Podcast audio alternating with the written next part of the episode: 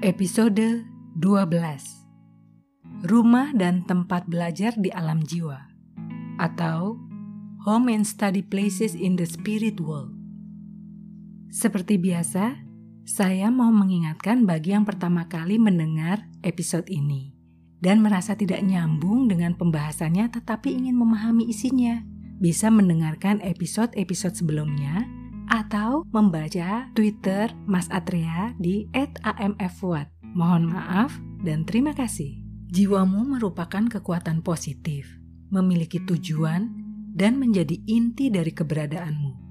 Jiwamu adalah bagian dari dirimu yang mengerti hakikat impersonal dinamika energi yang kamu lalui dalam berevolusi, yang mencintai tanpa batasan dan menerima tanpa penghakiman. By Gary Zukav Menyambung dari episode sebelumnya. Setelah jiwa menyelesaikan semua tahapan dan prosedur bagi jiwa-jiwa yang baru saja mengalami kematian, jiwa kemudian kembali pulang ke rumahnya yang tidak lain adalah kelompok jiwa soul groupnya. Saat kembali pulang ke rumahnya inilah jiwa akan disambut oleh teman-teman satu kelompoknya. Ia diapresiasi atas perjuangan-perjuangan yang telah dilalui selama kehidupan inkarnasi terakhir di bumi.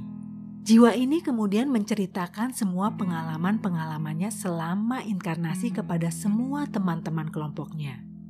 Kesalahan dan kekeliruan dalam memilih keputusan di kehidupan akan tetap dihormati oleh mereka.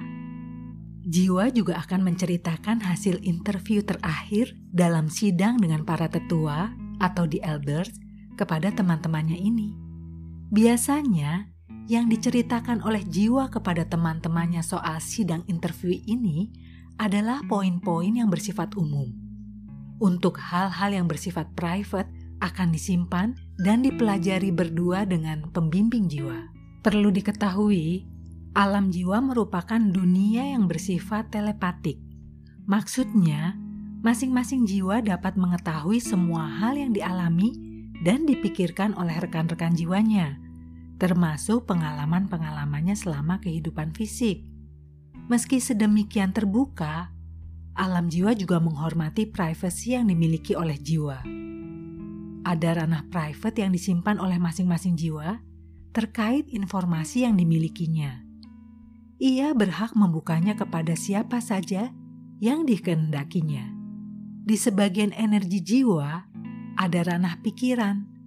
Untuk pikiran-pikiran atau informasi yang bersifat private, jiwa akan memasang blokade energi untuk menjaga kerahasiaan informasi atau pikiran ini.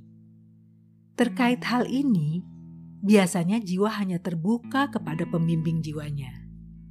Sebagaimana yang telah saya sampaikan di episode-episode sebelumnya, bahwa rumah dari masing-masing jiwa kita adalah kelompok jiwa. Rumah yang saya maksud di sini bukanlah bangunan atau house, melainkan tempat berpulang atau home. Alam jiwa merupakan dunia energi.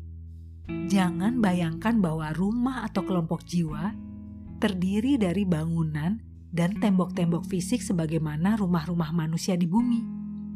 Rumah kelompok-kelompok jiwa umumnya membentuk lingkaran Lingkaran ini merupakan batas antara satu kelompok dengan yang lain.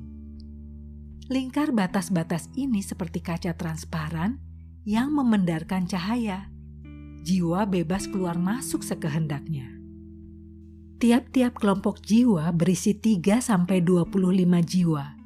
Rata-rata berisi kurang lebih 15. Kelompok-kelompok jiwa ini dibagi berdasarkan tingkat atau level yang dicapai oleh masing-masing jiwa.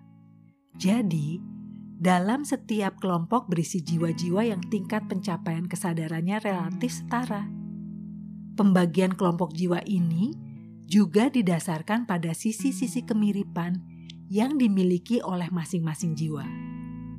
Meski begitu, masing-masing jiwa dalam satu kelompok tetap memiliki perbedaan khas dan unik, baik dari sisi karakter kepribadian maupun spesialisasi keahlian termasuk juga dalam hal motivasi untuk tumbuh dan berkembang.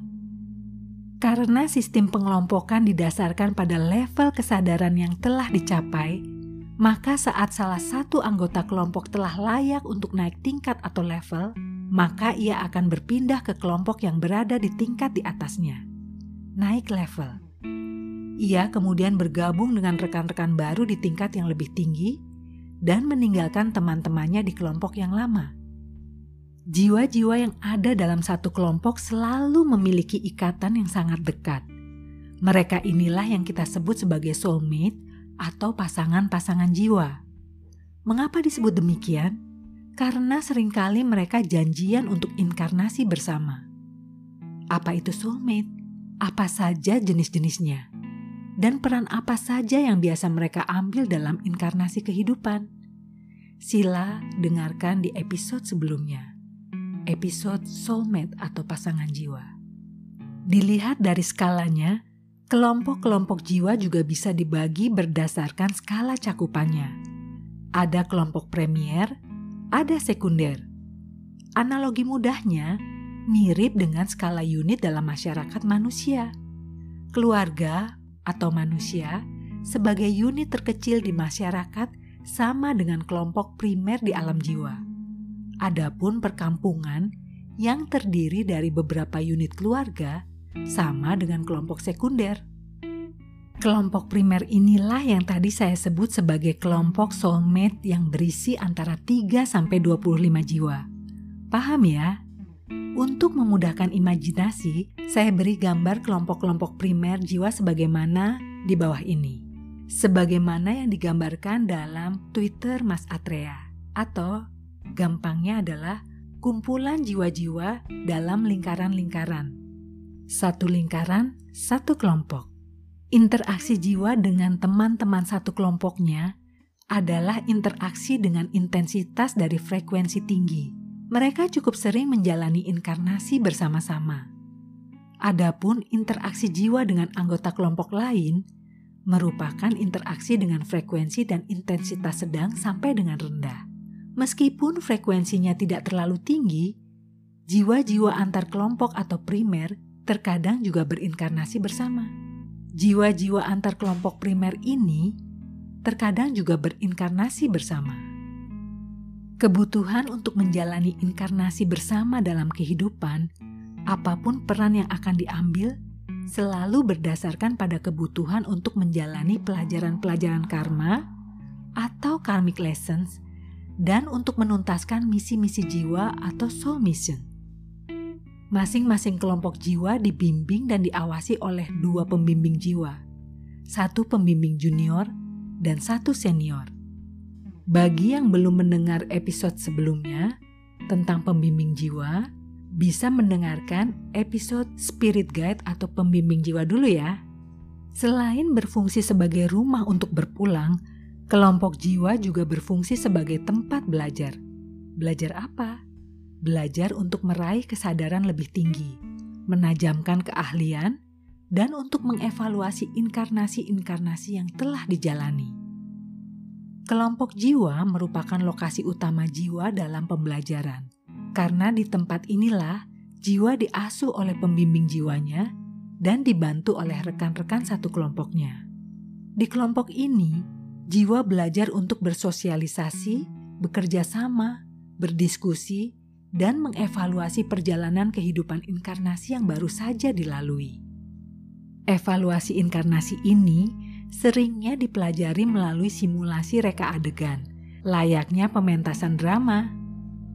Simulasi ini biasanya dilakukan untuk menggarisbawahi peristiwa-peristiwa tertentu dalam kehidupan yang baru saja dilalui atau past life, terutama yang mengubah jalur karma dan berkaitan dengan kesalahan-kesalahan dalam memilih pilihan-pilihan hidup. Di sini, jiwa akan dibantu oleh teman-teman satu kelompoknya untuk melakukan reka ulang adegan, di mana tiap-tiap jiwa memerankan satu peran dalam sebuah cerita, agar jiwa yang sedang mempelajari past life-nya bisa dengan mudah memetik pelajaran dari situ. Tiap peristiwa past life yang direka ulang selalu disimulasikan kemungkinan-kemungkinan pelajaran berikutnya. Semisal, si A sama-sama memungkinkan untuk menikahi si B, C, D, dan E. Masing-masing pilihan B, C, D, E akan membawa A kepada jalan hidup yang berbeda-beda.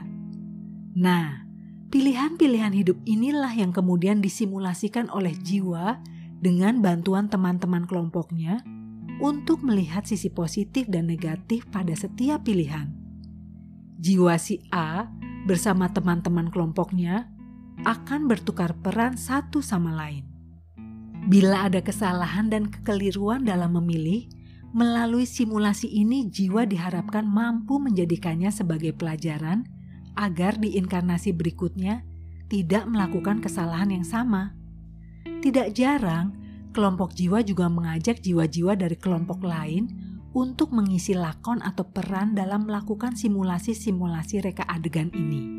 Selain melalui simulasi pilihan-pilihan dalam past life, kelompok jiwa juga sering belajar melalui narasumber yang didatangkan oleh pembimbing jiwa mereka.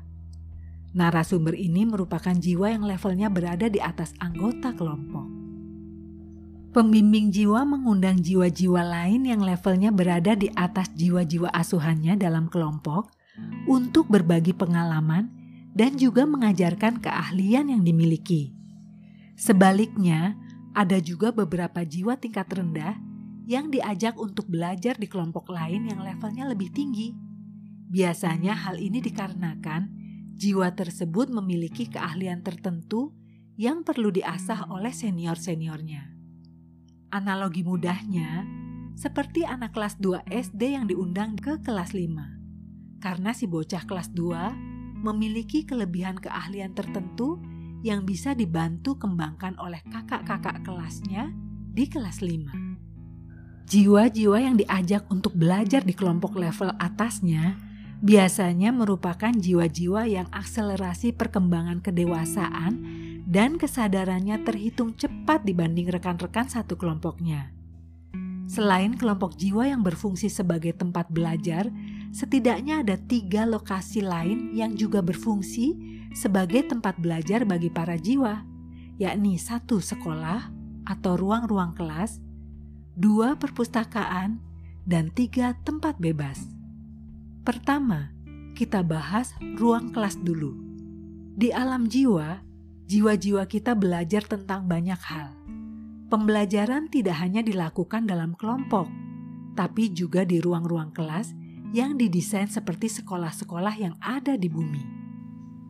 Di dalam sekolah ini, terdapat kelas-kelas yang sangat banyak dengan berbagai penjurusan spesialisasi keahlian dan juga tingkatan-tingkatan.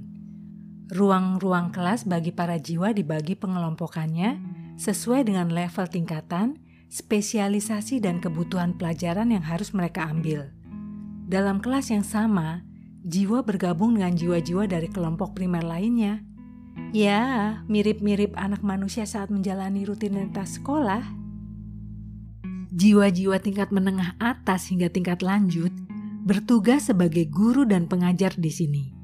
Tidak jarang jiwa bertemu lagi dengan pembimbing jiwa kelompoknya karena ia juga mengemban tugas mengajar di sekolah jiwa.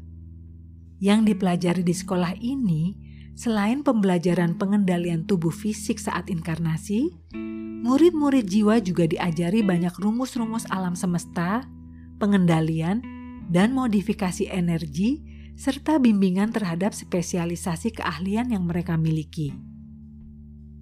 Selain ruang-ruang kelas, di sekolah jiwa juga terdapat ruang-ruang untuk melakukan praktikum semacam lab. Ruang-ruang ini biasanya diisi oleh jiwa-jiwa yang sedang melatih diri dalam pelajaran-pelajaran praktis yang harus mereka kuasai.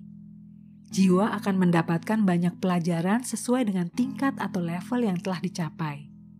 Selain materi pembelajaran, jiwa juga mendapatkan tes atau tugas sebagai bahan evaluasi para pengajar. Bisa tugas individu, bisa kelompok. Melalui tes, ujian, ataupun tugas ini, para guru jiwa dapat mengukur sejauh mana tingkat pemahaman jiwa dalam menyerap materi pelajaran yang disampaikan oleh para guru. Kemampuan tiap murid jiwa dalam menjalani tes ini juga memperlihatkan kadar semangat yang mereka miliki. Karena, sebagaimana yang sering disampaikan di episode sebelumnya, bahwa tiap-tiap jiwa memiliki karakter unik yang berbeda antara jiwa yang satu dengan yang lain. Perbedaan personal ini juga ditunjukkan oleh perbedaan hasrat dan semangat masing-masing jiwa untuk tumbuh dan berkembang. Berarti ada juga dong jiwa yang males-malesan, sukanya rebahan, dan progresnya sangat lambat, Mas. Ada. Gurunya menyikapi bagaimana, Mas? Pada prinsipnya, para guru jiwa memiliki kesabaran yang tak terbatas atau infinite patience. Menyikapi murid jiwa yang demikian, biasanya guru jiwa akan membiarkan murid ini sementara waktu menghormati kehendak dan keputusannya. Setelah dibiarkan beberapa lama, nantinya murid jiwa akan merasa bosan dengan sendirinya dan menghadap ke gurunya untuk kemudian memohon untuk dibimbing dan diberi pelajaran, karena ia telah merasa siap untuk belajar dan berlatih. Sebagaimana umumnya di alam jiwa, di sekolah ini tidak ada penghakiman bagi para jiwa. Benar, salah, atau lemah kuat dalam belajar sangat dihargai dan dihormati. Di sini tidak ada persaingan yang menjurus kepada iri dengki, yang ada hanyalah kehendak bersama untuk berkembang. Masing-masing jiwa baik murid maupun gurunya, senantiasa terbuka untuk bekerja sama. Empati, simpati, toleransi, kasih sayang, cinta, kehangatan, dan kebersamaan adalah perasaan yang tumbuh di tempat ini. Dengan begitu, lama cepatnya jiwa dalam memahami pelajaran tidak menjadi persoalan. Yang terpenting adalah terus-menerus merawat hasrat untuk meningkatkan kualitas menjadi diri yang lebih baik lagi, lagi dan lagi. Sementara itu dulu, bersambung. Mari kita lanjutkan. Tempat ketiga untuk belajar di alam jiwa, selain kelompok jiwa dan sekolah dengan ruang-ruang kelasnya, adalah perpustakaan buku-buku kehidupan atau Life Books Library. Perpustakaan ini merupakan lokasi belajar bagi jiwa di semua tingkatan. Mengapa disebut dengan perpustakaan buku-buku kehidupan? Karena di dalamnya terhimpun dan tersusun buku-buku yang berisi pengalaman-pengalaman kehidupan inkarnasi milik masing-masing jiwa. Jadi, masing-masing jiwa kita di alam jiwa sana memiliki buku-buku catatan kehidupan yang tersusun rapi dan siap untuk dibaca juga dipelajari saat kita kembali nanti. Buku-buku kehidupan ini berisi tentang rekaman perjalanan inkarnasi tiap-tiap jiwa. Semua adegan-adegan kehidupan atau life scenes terekam dengan detail dan presisi. Rekaman-rekaman ini dimaksudkan agar kita belajar sembari mengevaluasi. Tidak jauh berbeda dengan diskusi bersama pembimbing jiwa, sidang dengan para tetua, dan belajar bersama dalam kelompok jiwa, belajar secara individu di perpustakaan buku kehidupan, juga didominasi pembelajaran memahami past lives. Evaluasi atas segenap kesalahan dan kekurangan. Mengapa jiwa kita perlu mempelajari dan mengulas past life secara berkala dan berlapis? Boleh jadi karena pengalaman kehidupan inkarnasi yang begitu rumit dan kompleks sehingga membutuhkan sekian banyak evaluasi dan analisis agar terjalin pemahaman yang benar-benar mendalam. Sudah sedemikian berlapis dan bertingkat pembelajaran saja, kita terkadang atau bahkan sering kali masih terjerumus pada kesalahan yang sama di inkarnasi berikutnya. Salah satu penyebabnya adalah amnesia block. Apa itu amnesia block? Simpelnya, saat inkarnasi, kita terhukum lupa terhadap apa saja yang telah kita jalani di past life, dan juga apa yang sudah kita pelajari di alam jiwa. Apakah lupa seluruhnya, Mas? Tentu tidak, Dek. Jiwa yang mendiami raga kita saat ini menyimpan sejumput memori yang bisa kita gali. Memori ini terhubung dengan sebagian energi kita yang tetap tinggal di alam jiwa. Bagaimana caranya? Tidak lain adalah dengan perjalanan ke dalam diri. Itulah mengapa Newton pernah mengatakan bahwa perjalanan progres jiwa dari satu level ke level berikutnya melalui inkarnasi demi inkarnasi merupakan sebuah perjalanan yang sangat panjang. Kembali ke laptop perpustakaan. Pada buku-buku kehidupan di perpustakaan tertera masing-masing nama jiwa kita, sehingga tidak mungkin akan tertukar atau salah baca. Seperti umumnya perpustakaan di bumi, perpustakaan di alam jiwa ini juga sangat luas. Ruang utamanya berbentuk persegi panjang dengan buku-buku tersusun rapi di setiap sisi-sisi dindingnya. Di bagian tengah ruangan terdapat meja-meja baca yang sangat panjang dan berjajar rapi. Di meja-meja itu, para jiwa mempelajari buku-buku kehidupan masing-masing dengan hikmat dan hening. Suasananya tenang dan tidak berisik. Mereka belajar dengan kusuk. Umumnya mereka tidak saling mengenal satu sama lain. Di perpustakaan ini, para jiwa akan dibantu oleh jiwa-jiwa juru arsip atau the archivist souls untuk mendapatkan buku-buku yang diperlukan. Selain para juru arsip, pembimbing jiwa juga sering membantu murid jiwanya di tempat ini. Jiwa-jiwa yang bertugas sebagai juru arsip umumnya menampilkan diri seperti orang tua dengan rambut dan jubah yang berwarna putih. Walau ada beberapa yang nampak masih seperti anak muda. Mereka mondar-mandir di perpustakaan guna membantu jiwa-jiwa yang hendak belajar. Meski bisa didampingi dan ditemani oleh pembimbing jiwanya, di meja perpustakaan ini jiwa-jiwa lebih sering menelaah dan mempelajari buku-buku kehidupan seorang diri. Oh ya, ini saya beri denah perpustakaannya. Untuk jelasnya, lihat di Twitter Mas Atrea ya, di @amfuad. Keterangannya, A. Buku-buku yang tersusun di sisi ruangan. B. Para juru arsip dan pembimbing yang siap sedia membantu dan memandu. C. Meja-meja baca atau belajar yang sangat panjang. D. Saking panjangnya, rak buku dan meja baca tidak terlihat ujungnya.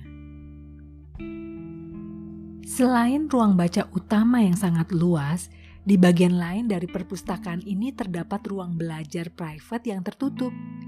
Untuk keperluan-keperluan pembelajaran yang intens, biasanya jiwa digiring ke ruang private ini.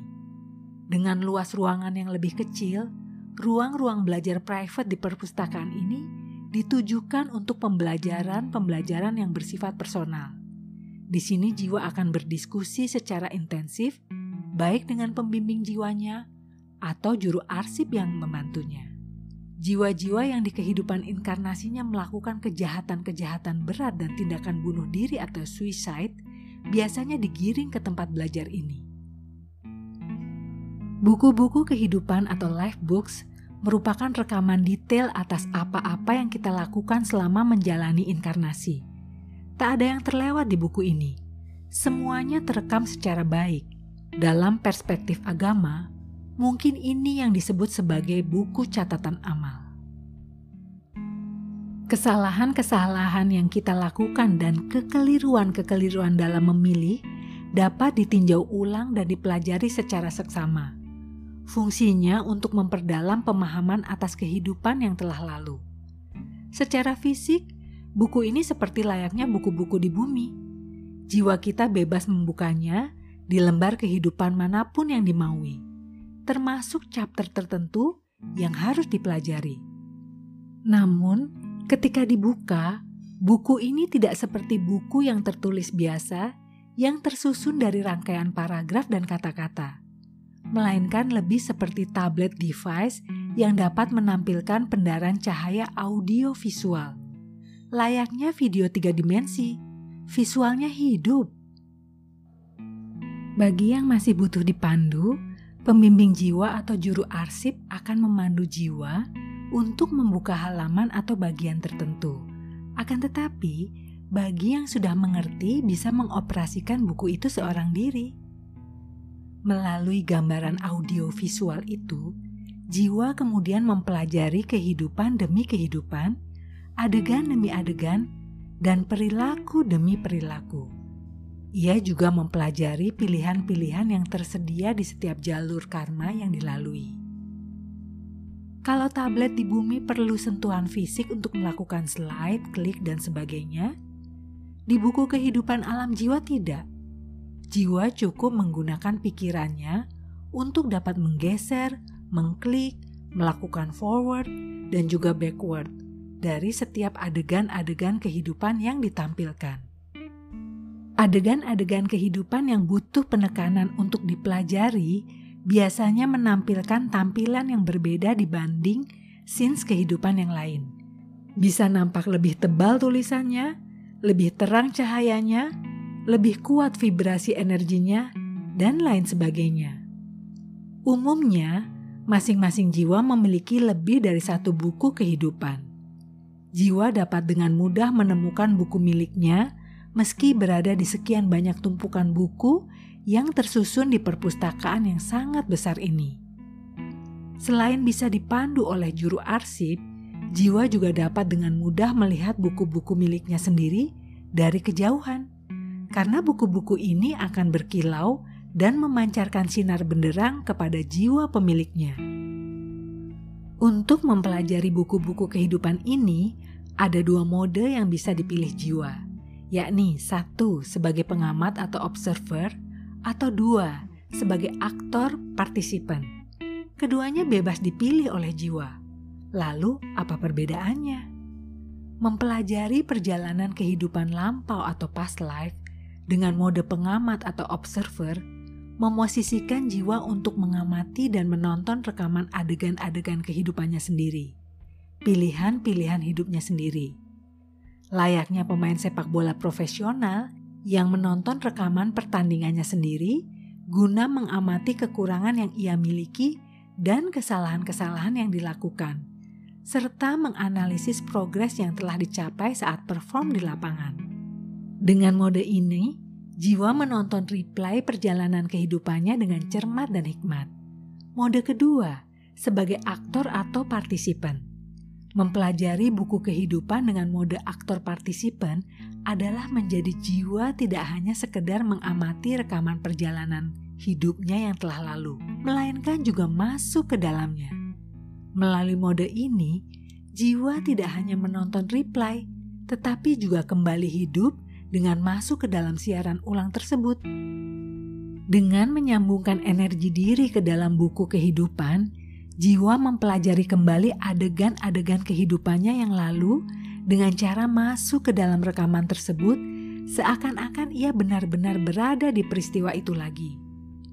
Mode yang kedua ini mungkin agak cocok bila dianalogikan dengan teknologi virtual reality atau VR yang jamak ditemui saat ini. Selain menghidupkan ulang adegan-adegan yang pernah dialaminya, Mode yang kedua ini juga sering difungsikan untuk mengajarkan empati dan simpati kepada jiwa bersangkutan, terutama yang terkait dengan rasa sakit yang ia timbulkan kepada orang lain. Misal, dalam sebuah peristiwa kehidupan, jiwa si A pernah menganiaya fisik si B. Melalui mode kedua, selain si A berperan kembali menjadi dirinya sendiri, ia juga diarahkan untuk menjadi si B Yap, menjadi korban penganiayaannya sendiri. Jadi, mode kedua membuat si A merasakan bagaimana sakitnya menjadi korban penganiayaan. Yang pelakunya tak lain adalah diri inkarnasinya sendiri. Dengan menjadi korban, ia belajar untuk merasakan rasa sakit yang pernah dilakukannya kepada orang lain. Apa rasa sakit di simulasi mode kedua itu benar-benar terasa bagi jiwa yang belajar, Mas? Iya, benar, terasa. Dari situ ia belajar. Selain itu, dua mode ini sama-sama memiliki fitur mampu menampilkan konsekuensi logis dari berbagai pilihan hidup yang tersedia di satu persimpangan jalan karma. Jika pilih A, apa konsekuensinya? Pilih B, bagaimana kelanjutannya? Pilih C, apa akibatnya? Dan seterusnya. Melalui fitur tersebut, jiwa belajar untuk lebih jeli dalam menimbang-nimbang sebelum mengambil keputusan, tentunya dengan mempertimbangkan potensi maslahat dan mudarat yang ditimbulkan. Hasil-hasil pembelajaran di perpustakaan ini sangat penting untuk dicatat dan direnungkan secara cermat oleh jiwa bersangkutan sebagai bekal untuk menghadapi inkarnasi-inkarnasi berikutnya. Oke, cukup di perpustakaannya. Mari kita beralih ke lokasi lain. Selain kelompok, ruang kelas, dan perpustakaan yang berfungsi sebagai tempat-tempat belajar bagi jiwa, ada satu jenis tempat lagi yang sering digunakan para jiwa untuk belajar secara kolektif. Tempat jenis ini bukanlah satu lokasi spesifik, melainkan tempat umum yang terbuka. Itu kenapa saya menyebut di episode sebelumnya dengan tempat bebas. Bebas dan terbuka. Layaknya di bumi, ada taman-taman terbuka, lapangan, kebun-kebun, halaman luas, pekarangan, atau tempat-tempat sejenis yang bisa difungsikan sebagai tempat belajar bersama. Pun demikian di alam jiwa, ada banyak tempat-tempat terbuka selain kelompok jiwa, sekolah, dan perpustakaan yang semi tertutup, yang menjadi titik-titik kumpul bagi jiwa-jiwa untuk melakukan eksperimen, melatih keahlian, sharing pengetahuan, dan bekerja sama. Belajar di tempat bebas ini, baik secara individu maupun berkelompok, mengizinkan jiwa untuk melakukan self-discovery, yakni mengeksplorasi kemampuan dan keahlian yang dimiliki, baik dengan tujuan self-improvement maupun sekedar bersenang-senang. Belajar dan berlatih di tempat bebas tidak seserius sebagaimana belajar di kelompok, kelas, dan perpustakaan mayoritas pembelajaran yang dipelajari oleh jiwa di tempat ini adalah penggunaan transfer modifikasi rekayasa energi. Suasananya belajar dan berlatih di sini lebih rileks. Karena di sini jiwa dapat bebas berinteraksi dengan teman-teman seperjuangan dan sepermainan. Berbicara soal interaksi, di antara cara jiwa berinteraksi dengan sesamanya adalah dengan memanggil namanya, mirip seperti interaksi kita di bumi. Jadi, di alam jiwa, tiap-tiap jiwa memiliki nama atau spiritual name, tak terkecuali jiwa kita. Spiritual name ini menjadi bagian dari identitas jiwa yang melekat padanya, meskipun inkarnasi demi inkarnasi memberinya nama manusia yang berbeda-beda. Sekali nama jiwa telah disematkan, ia melekat seterusnya. Selain berfungsi sebagai identitas, spiritual name juga merupakan penggambaran dari karakteristik dan pola energi vibrasi gelombang yang dimiliki oleh masing-masing jiwa. Sehingga penyematan suatu nama bukan asal-asalan.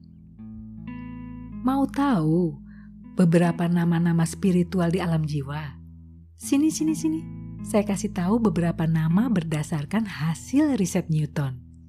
Di antaranya Eon, Sumus, Jor, Talu, Kalis, Tece, Kumara, Ojanowin, Pomar, Nentum, Raul, Senji, Idis, Mulkafgil, Drit, Sabes, Alum, Tron, Nortros, Philo, Dubre, Trinian, Sato, Kwan, Giles, Oa, Carla, Claudis, Tamano, Ean, Aksinar, Niat, Bion, Relon, dan lain-lain. Nama-nama yang saya sebutkan di atas merupakan nama panggilan atau nickname. Nama panjang jiwa terkadang sulit untuk ditulis, bahkan diucapkan dalam bahasa manusia.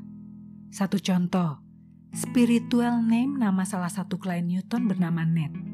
Setelah digali, Full name-nya adalah Nedas Barian.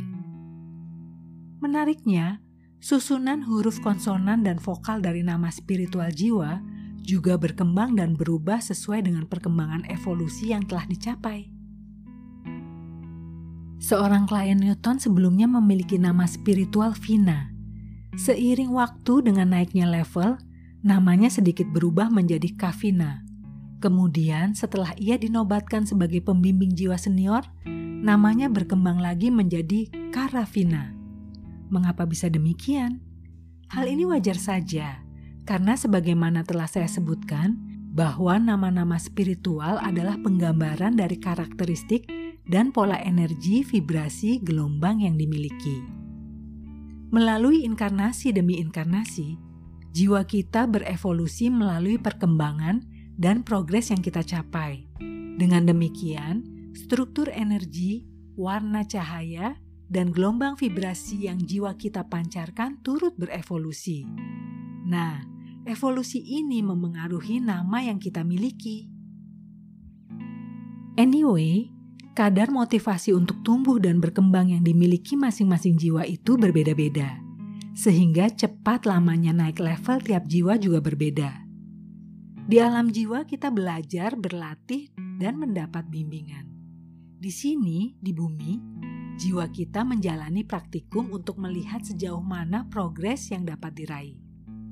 Melakukan kesalahan, tersandung, dan terjatuh dalam menjalani inkarnasi adalah hal yang wajar di mata jiwa, karena justru melalui kesalahan-kesalahan itulah kita belajar untuk memperbaiki diri menjadi pribadi yang lebih baik lagi.